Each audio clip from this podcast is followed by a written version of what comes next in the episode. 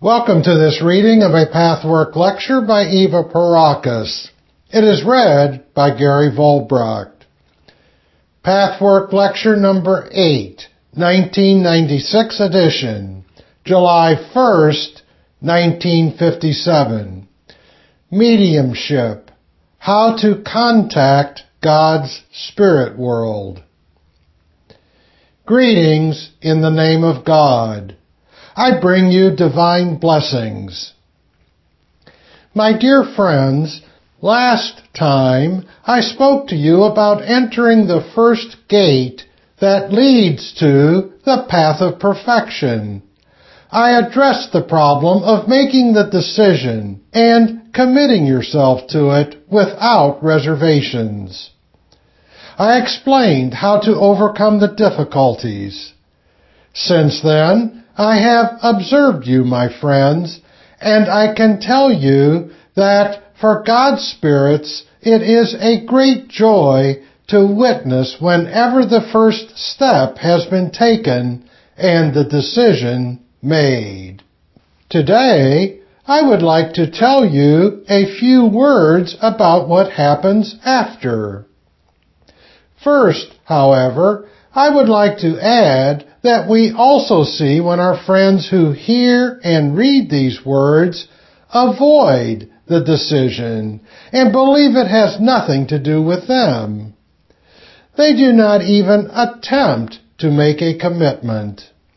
This reaction imprints itself upon the soul and thus has its consequences for the individual's fate. Then there are also some friends who believe that they have already been on this path for a long time, just because now and again they say a prayer, or because they take pains to become decent human beings. Yet this was not my meaning. The decision I was referring to means more.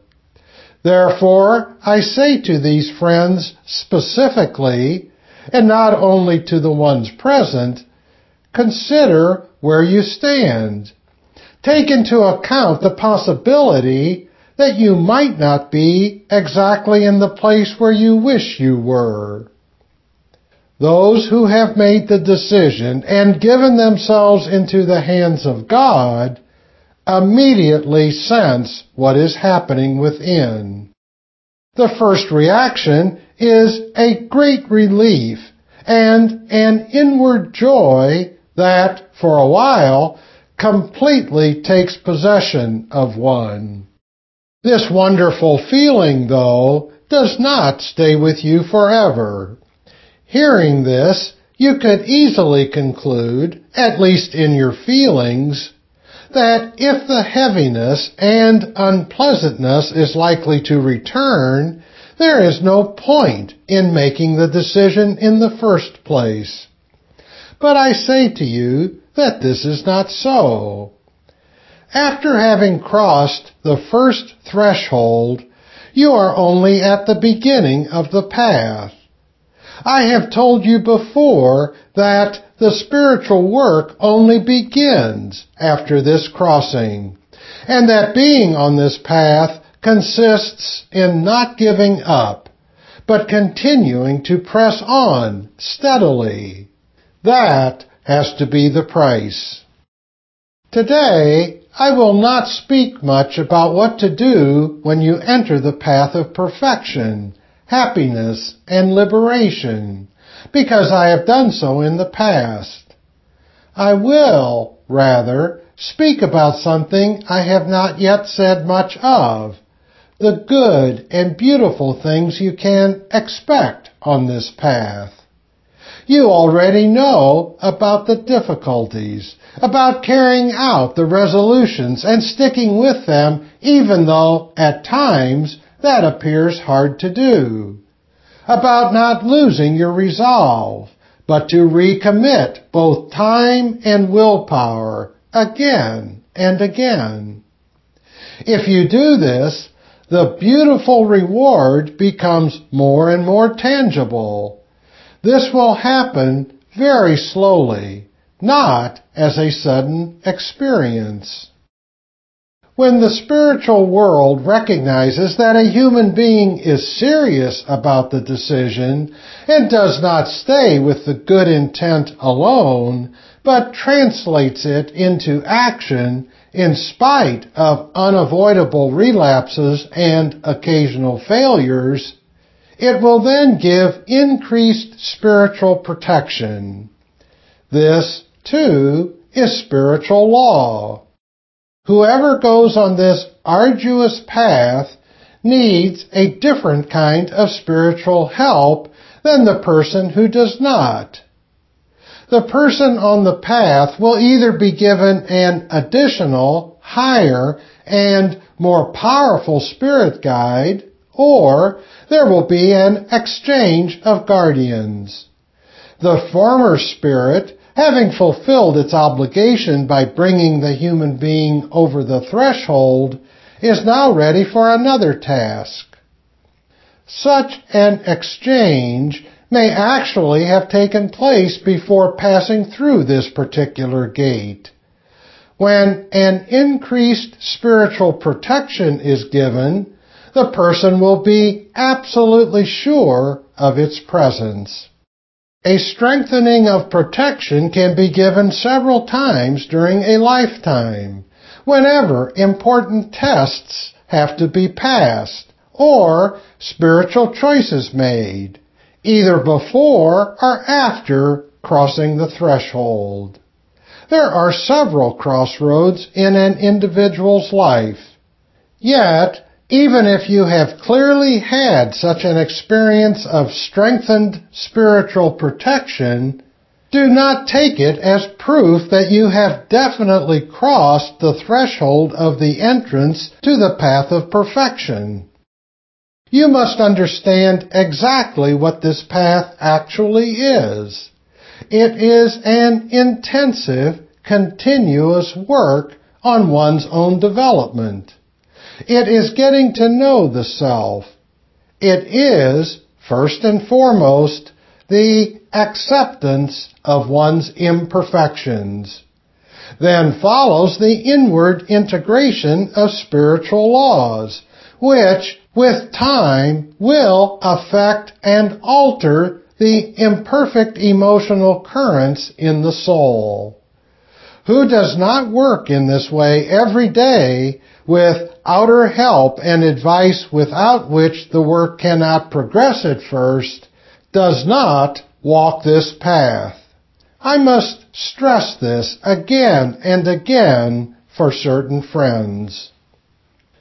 Furthermore, the human beings who enjoy the strength and protection will, when striving to establish the contact with God's spirit world, which is, after all, what it's all about, receive meaningful knowledge or intuitive insights from the spiritual realm. Such guidance will no longer come in unconnected glimpses occurring here and there along the way even before this particular threshold has been crossed, but will become a comprehensible part of a greater whole as the interconnectedness of its system and order is increasingly understood. These people will grasp ever more clearly how their spiritual path should proceed, how they should work on themselves, what to tackle first, they will perceive what the real alternatives are in their lives. They will come to see God's will in general, as well as the meaning and the purpose of the tests for them personally. This discovery is very important because it marks a great turning point in human life. Before this point, the tests the small and great misfortunes of life were incomprehensible, and that made life very difficult. After passing a turning point, it is as if a veil had lifted, and the person is able to overcome difficulties more easily. Moreover, the individuals will receive help with their strictly mundane problems and difficulties, something which before was not possible. I can tell you, my dear friends, that the happiness, the joy, the inner liberation for each victory gained in this struggle cannot be compared with anything else human beings can ever experience. Since the goal of my teachings is to make the contact with God's spirit world possible for each individual, I will now become very specific about how to go about establishing it. If you will indeed continue this work, the result will be a connection in many different ways. One will see, another will hear, a third will feel, and so on in many different forms. The modalities in which the contact with God's spirit world can become a reality are manifold. Some people, as you know, receive this special force before entering this path. This is what you call mediumship.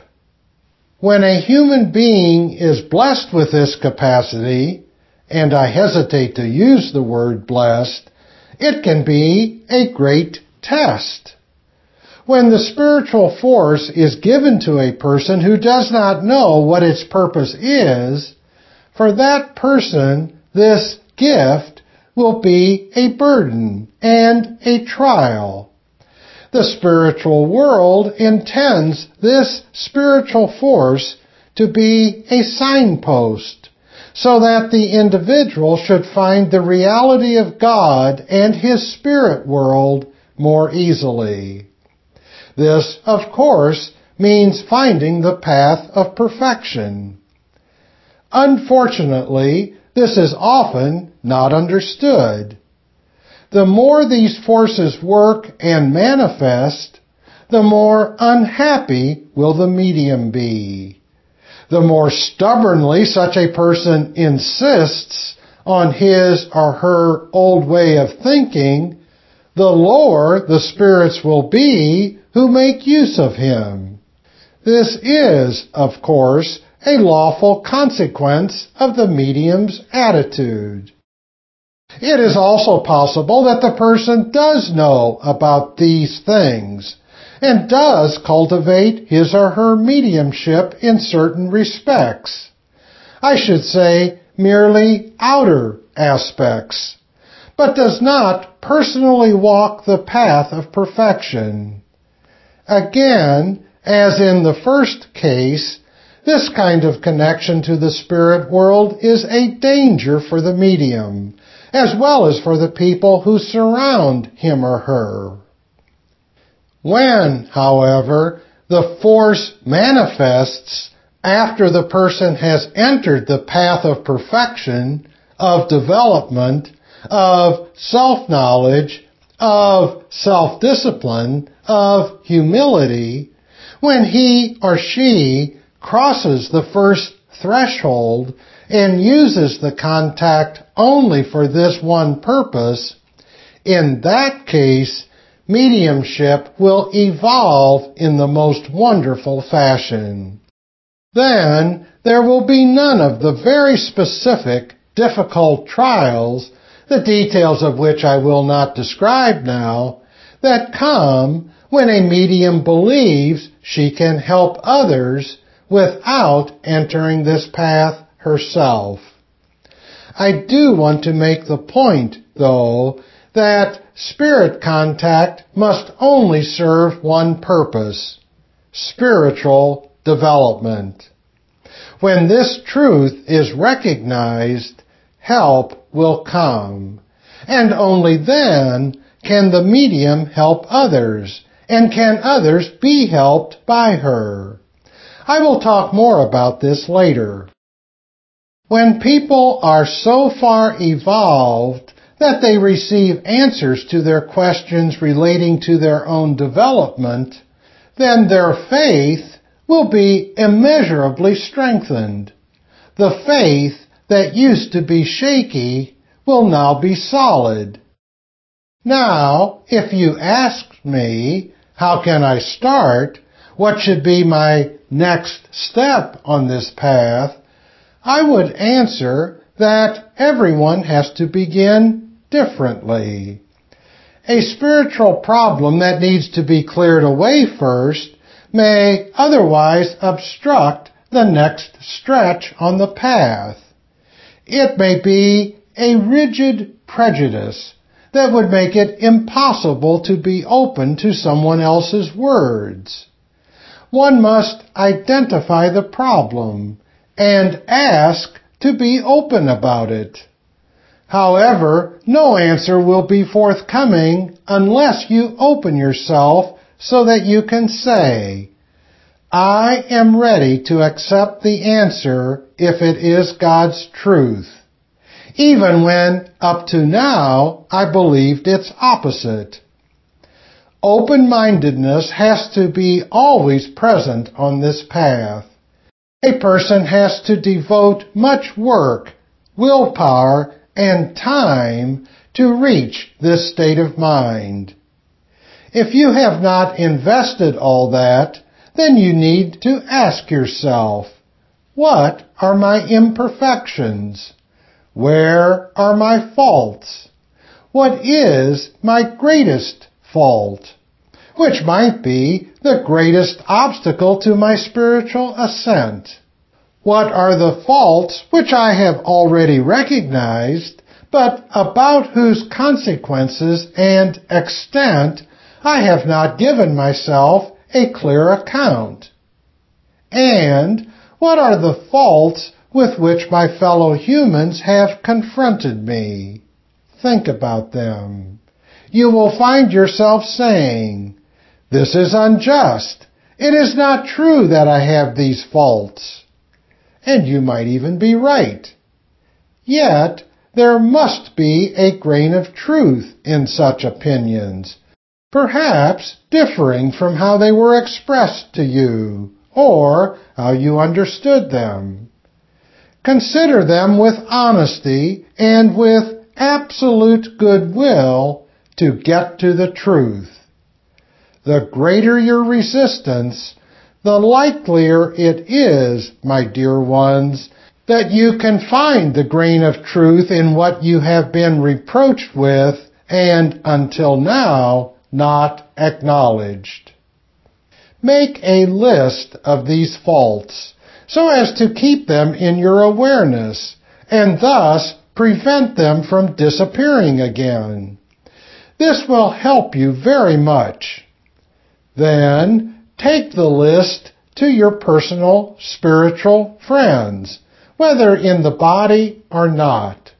And by opening yourself, you will receive an answer, a deeper understanding, and will perceive connections.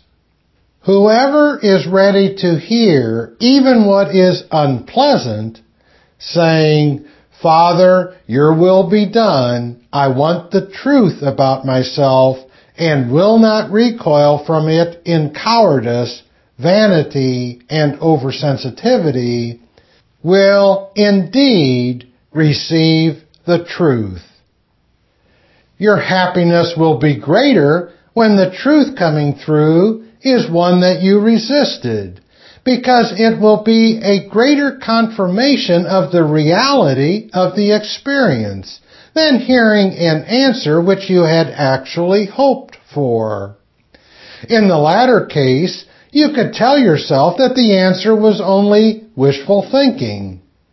When, however, something that has been resisted comes through, then, my dear ones, you will actually feel the presence of your spirit friends.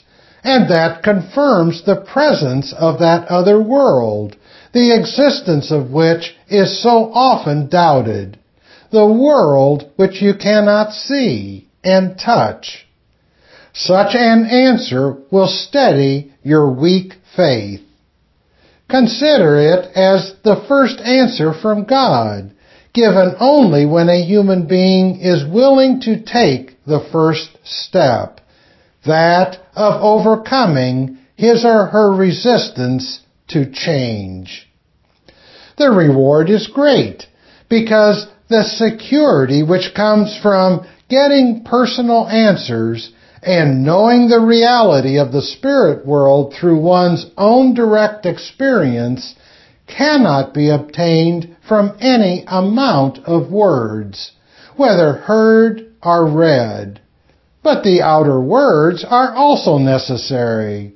They give you the impetus to do what is needed. This should be the beginning of your path. After that, you will notice little things every day and then can ask your spirit friends, help me to recognize the meaning and purpose of this particular experience and see how it might further my development. Again, you will receive answers. I wish to warn you, though, that the preparation for and eventually the hearing of something that is uncomfortable must take place again and again, not mechanically, but with an ever renewed readiness. In no way does it suffice to do this only once. If the door is closed, truth cannot get through, and the door is closed when one is not completely ready to accept that which is uncomfortable and unflattering, but true. If you recognize and follow this, then you will again and again receive answers through recognitions or sudden inner knowledge. An answer may come to you perhaps a few days later through the words of a fellow human being who is inspired. This is one of the ways God's world helps you. Therefore, you need to keep your eyes and ears open for a message. This is a test, an opportunity to learn humility by being open to such help and by listening to another person who has something to tell you. This is, then, the second step for you to undertake. When you pass this test, a new, wonderful experience of deep recognition will follow that, again, confirms the reality of the spirit world. Such an experience has the same validity as when the answer comes directly from within. You will feel ever more clearly in what a wonderfully organized way you are guided on your path. I would like to add that whoever continues on this path and reaches a certain solidity in the work will one day come to the point of feeling the need to give God something back in gratitude. At first, it may seem as if a sacrifice were being asked of you. A sacrifice of time, of course, but in addition, a commitment which feels burdensome. It feels like a sacrifice to let go of something, to overcome something with a great effort. You see this in the beginning only as a hardship. You focus on the price you must pay, on what you have to give. The happiness that will come from such victory over oneself seems in the beginning only a promise whose meaning is not understood. Yet, whoever is ready to begin to pay the price will soon recognize that one gets a hundred times more than one gives. I know that these are only words for those who are not that far in their development. Remember my words, though, because you will find them proven. Then you will be ready to offer your service to God's great plan to become His co-worker. All you will need is readiness. The how must be left to God. You will be guided to find the best way you can help. Again, it will be evident to all of you who make this choice that the willingness to help and serve is not a sacrifice, but becomes the greatest joy imaginable. I can see for two of my friends here very definite tasks in this connection. I see for you, my friend, a man who has been an investigator for psychic research, cooperating with scientific circles, and has had much experience with mediums, that you will have the opportunity on this path to train mediums. You will teach them to establish contact with God's spirit world and to learn the requirements, conditions, and laws that regulate such contact. More and more people with mediumistic talents will be led to you. You will be able to help many to raise their practice to a higher level and thus help in the plan of salvation. A wonderful task awaits you, but before it can be undertaken, you need to fulfill some other conditions. I want to add that the good already created by some mediums in convincing certain circles of the reality of the spirit world will by no means be diminished by the contact with God's world rather than by contact with spirits not yet enlisted in the plan of salvation.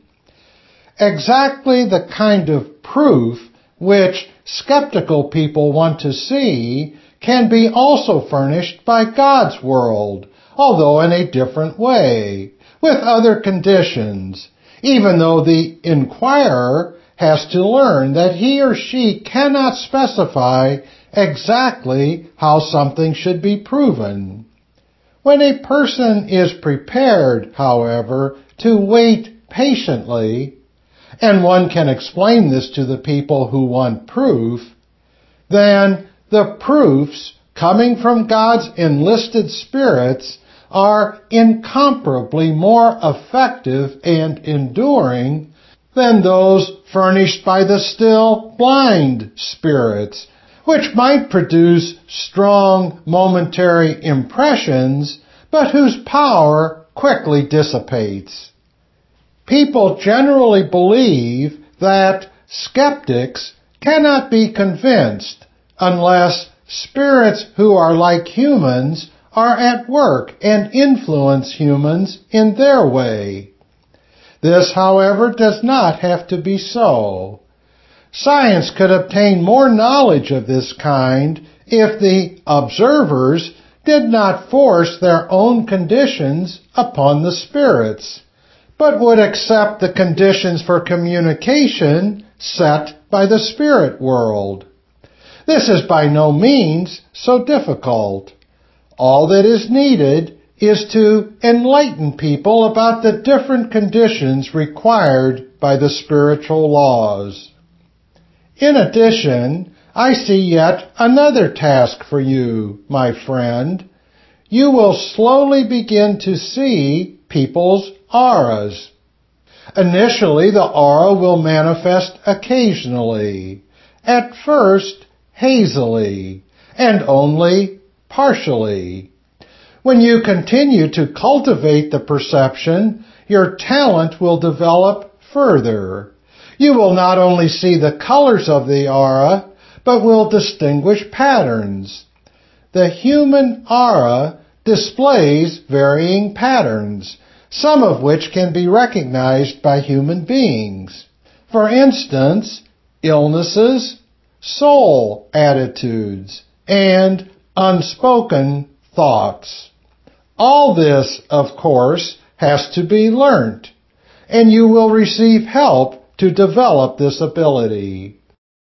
You might ask what the purpose of such a talent may be. Remember that nothing is given without a purpose.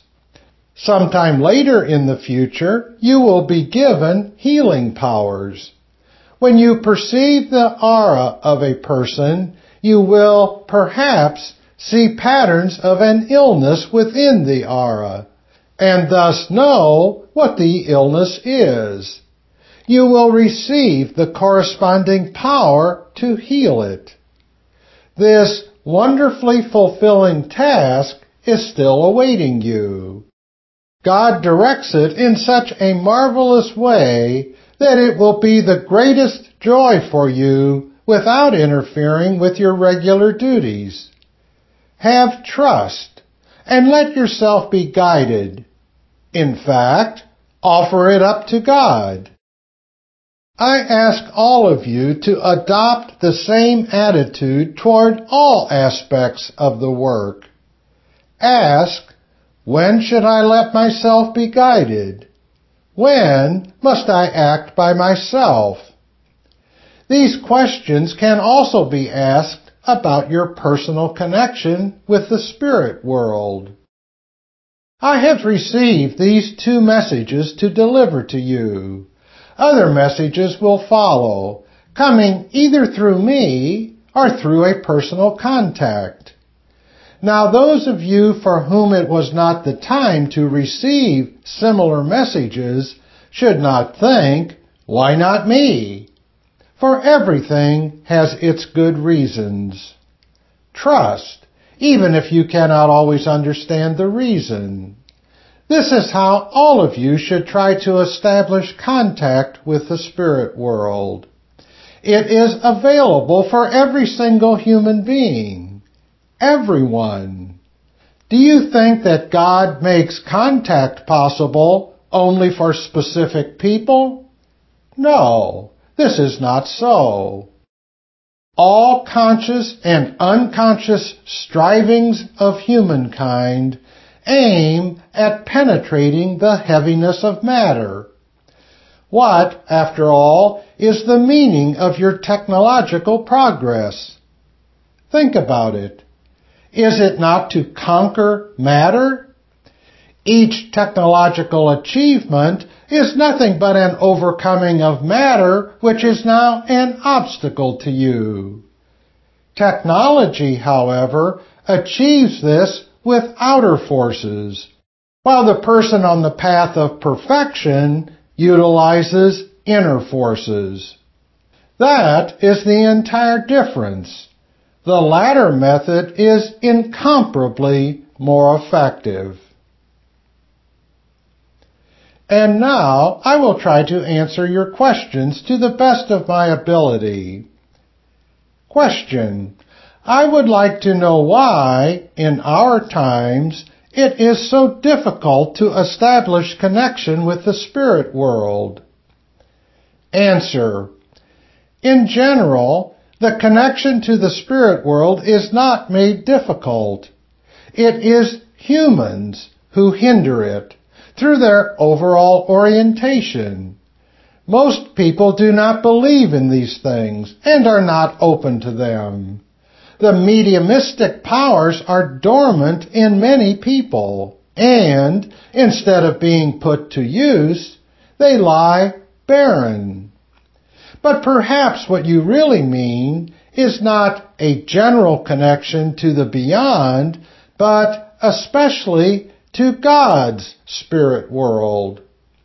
This kind of connection was always difficult to establish because, obviously, it is the most precious gift that a human being can ever obtain. It cannot be handed over to humans easily and simply, without any effort on their part. God's spirit world must test a medium again and again to see whether he or she is worthy and capable the medium must not only be morally unobjectionable, but his or her attitude must be the best, befitting a free and unconstrained soul. Many good people fulfill the first requirement and have the wish and will to help others, even to the extent of entering the path of perfection. But many do not persist on this path and get caught in a fault they fail to recognize and therefore fail to conquer. For a medium, the great temptation after having reached a certain level of success is to succumb to pride instead of mastering it. Complete humility is a requirement. Consider how difficult it must be for a medium not to identify with the manifesting spirit, and thus not to elevate her or himself above others. Relatively many are successful up to a certain point and then get stuck. As I have already explained in this lecture, no one can help others unless most actively pursuing this path of perfection and being solidly rooted in it. You should therefore test all mediums from this point of view. Most of them will tell you that they pray and strive to be decent people. However, they do not develop themselves steadily in the sense necessary to heal the sick soul currents present more or less in all people. For each unrecognized, unconscious emotion, each unrecognized fault that a person does not work on, each prejudice is an impenetrable obstacle for God's spirits. It is not that they are forbidden from manifesting because the medium has not deserved it. It is that they are incapable of doing it. What people do not recognize in themselves, what deviates from spiritual law, cannot be penetrated by us spirits. Each rigid opinion is such a block. We cannot push the truth through when the person is not open to the possibility that the truth may be the very opposite of his or her tight conviction. I am not referring to the basic requirement that a medium must commit his or her talent only to God's will and not claim any personal advantages, either material or spiritual.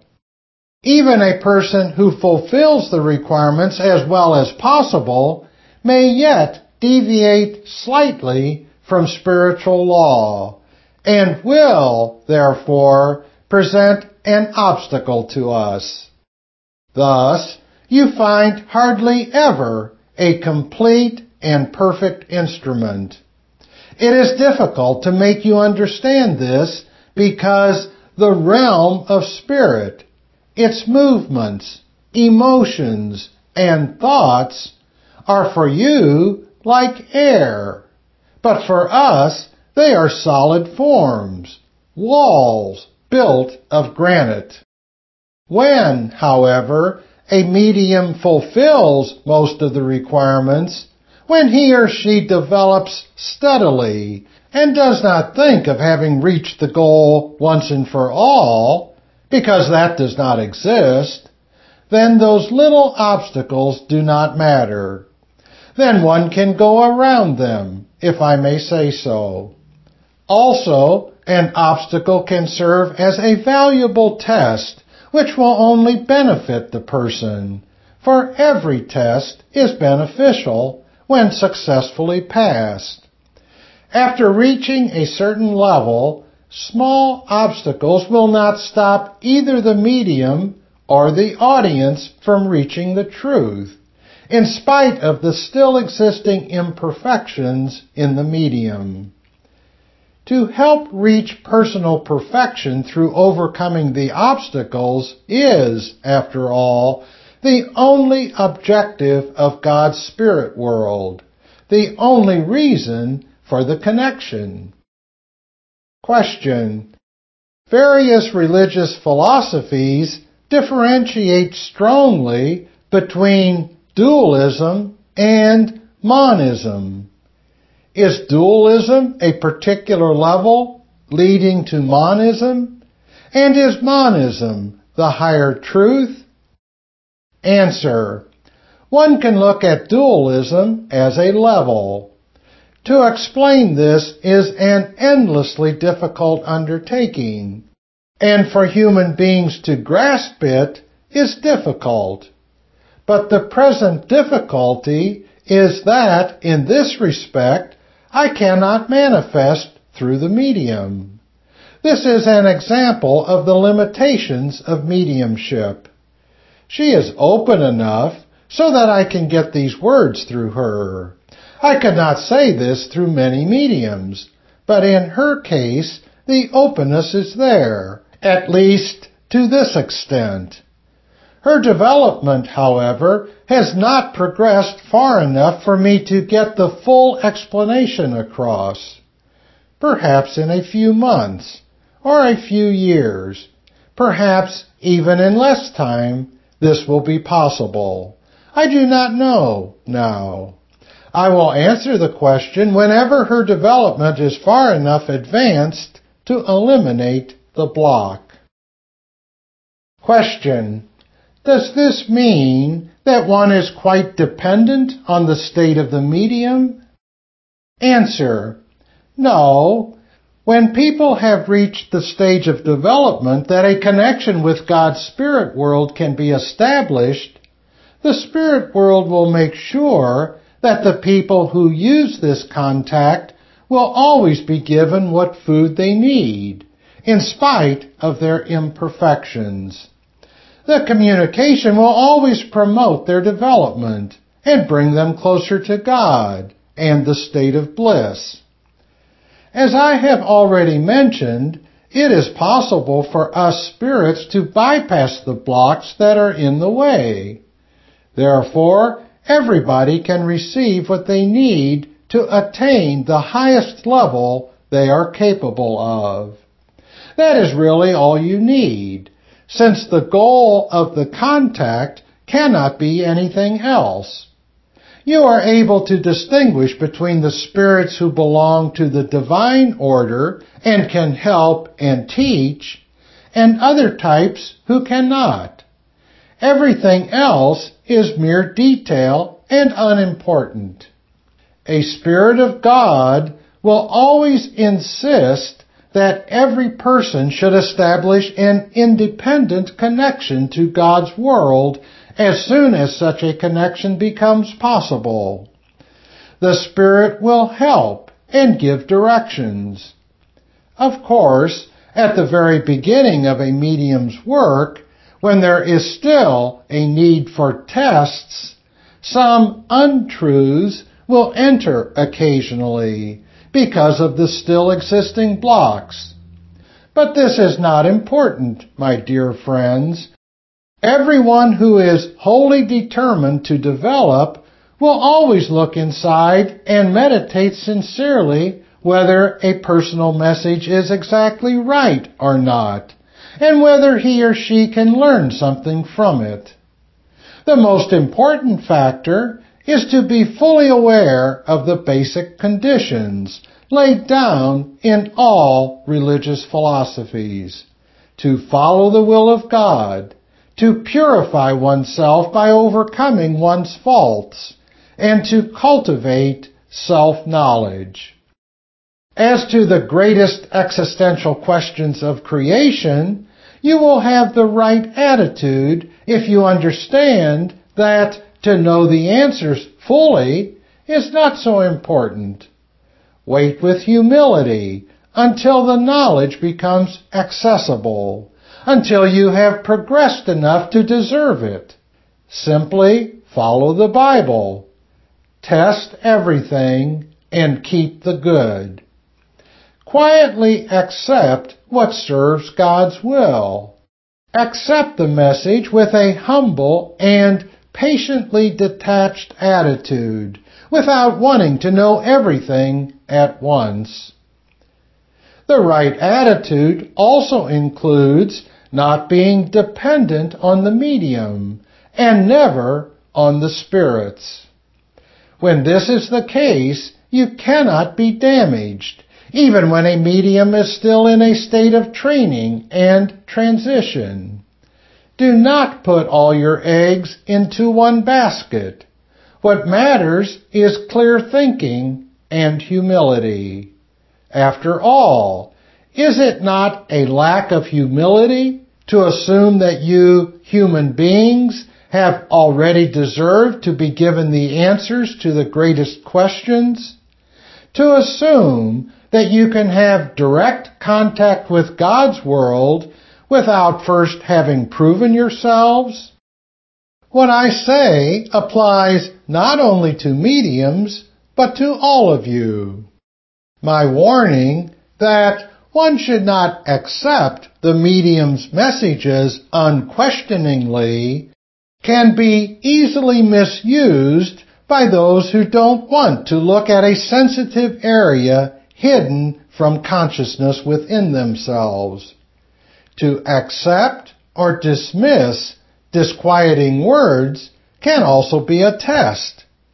When you are not able to find an inner echo to a message which causes you discomfort, be very careful before rejecting it. Ask God again and again for the inner truth. You may then recognize the very words you have tried to dismiss to be indeed the truth. Such an insight will produce great inner joy. Whenever you have a personal question, you need to approach it with this attitude. With a general question, however, it is wise to adopt a patiently detached and humble attitude, because all knowledge in this area is a gift of grace, which has to be earned by everyone. When the medium and the participants successfully pass the tests, and everyone can who is willing, then in time more and more will be given. As far as the large general questions are concerned, the complete answer is often way beyond the capacity of human understanding. You have altogether too many false opinions. Not only you who are here, but humanity in general. Even about things you can easily explore in your own world without the help of a spirit. Whether you know less or more about the great questions relating to creation, whether you have more or fewer false ideas is not the issue since you have already so many misconceptions in purely earthly matters. The issue is, rather, to develop spiritually and to accept spirit advice when you know without doubt that it is right. If you are disposed to do this, you will inevitably receive more and more confirmation that you are on the right road. This will strengthen your trust and your connectedness to God's world, be it personal or through a medium. I want to make it quite clear to you that this particular contact is well grounded which becomes evident from the fact that this message is coming through. Obviously, the medium is sufficiently open and free of vanity. When you test several mediums, and they should be tested in this particular respect, you will be convinced that very rarely does one come across a medium who is free to such a degree. Precisely this evaluation should serve as proof of the reality of this connection and of her good progress in the right direction. returning to the question about monism and dualism that our friend has asked, the only thing I can say is this. Both monism and dualism exist. God is person and is also the one. I cannot bring through more now. Question. What I want to ask is difficult and perhaps stupid. Answer. Try it. Question. I struggle with this problem again and again. If God has a plan of salvation for us, and if we have fallen away from God because we entered the wrong path, not the divine, why did God make his plan of salvation so complicated and so terribly difficult for us? I know that it is necessary for our development, but it still seems too hard. Answer. It only seems so to you. The difficulties that come up are there because the individual beings could not have brought it about differently. My dear friend, before the earth plane was created in its present form, other ways were tried, but they were not successful. And therefore God created the present conditions. Unfortunately, the development can happen only through the path of suffering. Unfortunately, indeed, there was an attempt to arrange it differently. For you, personally, I want to add the following. Try to apply the words which I gave at the beginning of today's lecture. When you create a contact with God's world in the way suggested, you will be strengthened. You will understand what these words mean. The grace of faith. That can be given to you when you fulfill the conditions. Study the words and you will get an answer. What goes on with you is the same that goes on with so many others. People say, God must show me his justice. Then I will be ready to recognize him. My dear ones, one day when you have achieved the knowledge you will come to understand how foolish such an attitude is, how mistaken both in thought and feeling. It is much better to start with the preconception that human beings are imperfect and not God and His creation. You believe otherwise. Even when you do not think it through clearly, your emotions contain this attitude. I do not reproach you for it. So many people simply think that way. The same spite that originally led to the fall is still present. It is an error in healthy, logical thinking. A revision of thinking is necessary.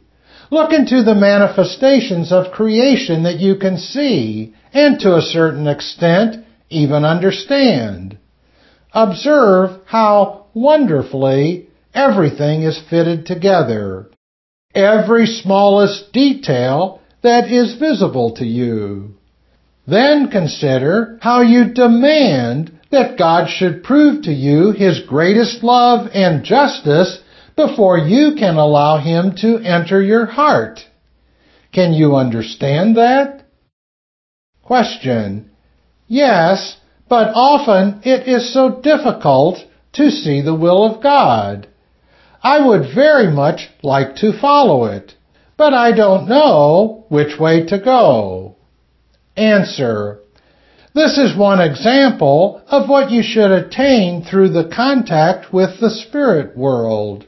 Whoever wants to use this contact for the purpose of getting to know the will of God will certainly get a response. To him who knocks, the door will be opened.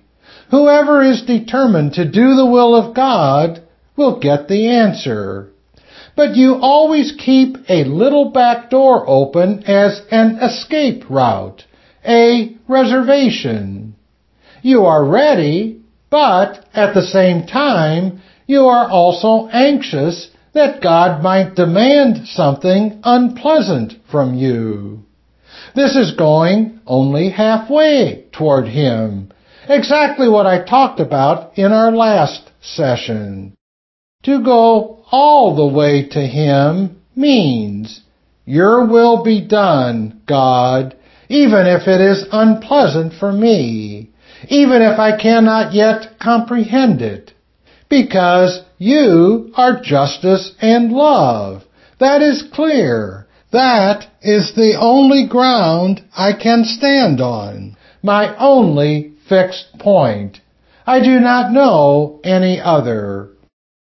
Of course, such thoughts have to be nourished so that they penetrate the feelings. They have to be formulated again and again. Thought forms have to be built and rebuilt. With time, they will affect the feelings. Whoever has this attitude and asks for the will of God without reservations and without keeping an open back door will get the answer every time. Do you understand?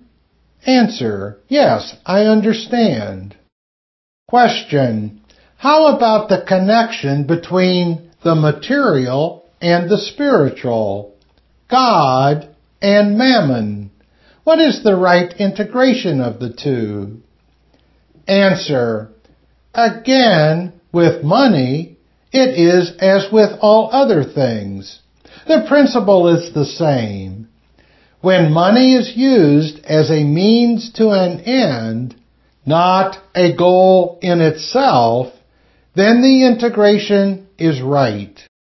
When a person consciously determines not to be bound to matter by money, but to use it like all the other gifts of God, such as health or any talent, in a spirit of gratefulness.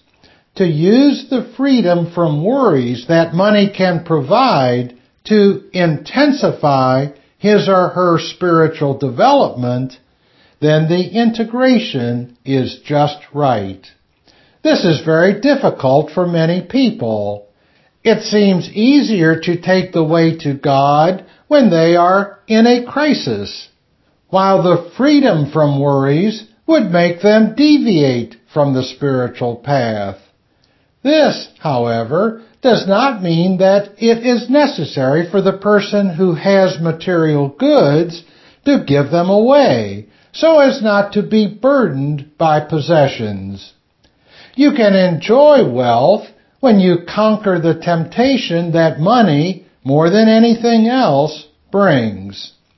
It would be fanatical to say that a person has to give everything away and live in poverty so as to ascend spiritually.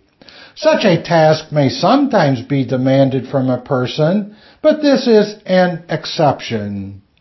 For instance, that person might be required to set an example to others, to those who say that it is no great feat to develop spiritually if one does not have material worries. But when one worries about the daily bread, it is impossible to occupy oneself with such questions. It also happens that a very developed spirit is entrusted with this special mission during his or her earth life. If that is so, he or she will be led to it in meditation. But more often than not, a person whose life is marked with an absence of material cares is tested to prove that he or she will follow the way of God in spite of the temptation, and is not captured by the spirit that rules the world of matter. One cannot set up a generally valid rule for establishing the right middle ground. Everything depends on the character. If a person leans toward greed, the right integration needs to proceed differently from another type who spends carelessly. Everyone must find his or her own middle ground, and you will certainly find yours on this path. Question. In other words, for those who strive spiritually, poverty is not a necessary condition, although this is assumed in many philosophies. Answer. In no way does it have to be so, although it is possible in individual cases. When different philosophies establish this as a general principle, they do so because, again and again, it turns out that people fail to handle money rightly and find the path easier when they are poor. What is left out of consideration here is that all entities must, in the cycle of their incarnations, prove themselves capable of standing fast under any circumstances. Question. I perceive a great conflict in what the Bible says, which is that God created man in his own image and also gave him dominion over the earth. If I have been given dominion over the earth, I must also possess dominion over myself, my health, and everything. Consequently, I am capable to begin with myself first and then obtain rulership over the earth. I should be capable, since I am created in the image of God, to create whatever I want. But then it is no longer God's will. Answer. On this path, you will come to know the will of God, and you will come to will the same. Question. Through the attempt to establish the connection to God? Answer. Yes. On the path of perfection, you must develop the connection to God's world. It will become ever more solid. Your recognitions will increase steadily. You will come to know God's will, not only through what a spirit might tell you, but also through your own insights, through your own growth. Your spirit will become increasingly lighter, stronger, more aware.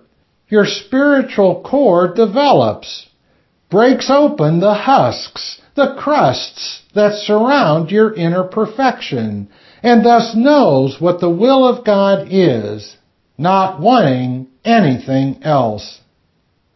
Question. But this is a long way. Answer.